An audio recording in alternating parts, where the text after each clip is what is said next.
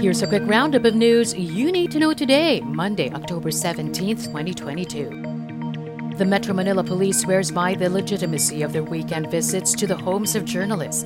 They say the activity was done without malice and was meant to ensure the safety of journalists in the wake of the murder of veteran broadcaster Percy Lapid.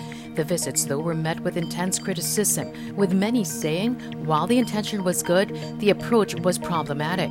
Privacy concerns were also raised. At least one lawmaker wants a congressional probe into the surprise home visits. Santa Ana in Cagayan placed under a state of calamity due to the damage left behind by Neneng. More than 800 families in the town were affected by the flooding and landslides triggered by the storm. Elsewhere in the province, floods have receded, allowing most of the evacuees to return home. The leader of a pyramid scam that siphoned off billions of pesos from its investors has died in prison. Jacob Coco Rasuman died of a heart attack Sunday at the New Bilibid prisons.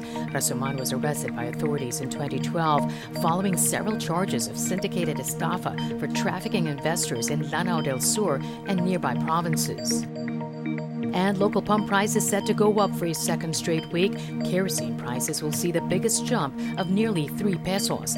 Diesel prices will go up by 2 pesos and 70 centavos per liter, while gasoline prices will increase by 80 centavos per liter.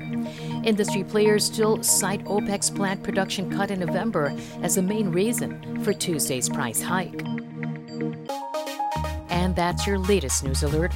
For more stories, go to news.abs-cbn.com and I want TFC.tv.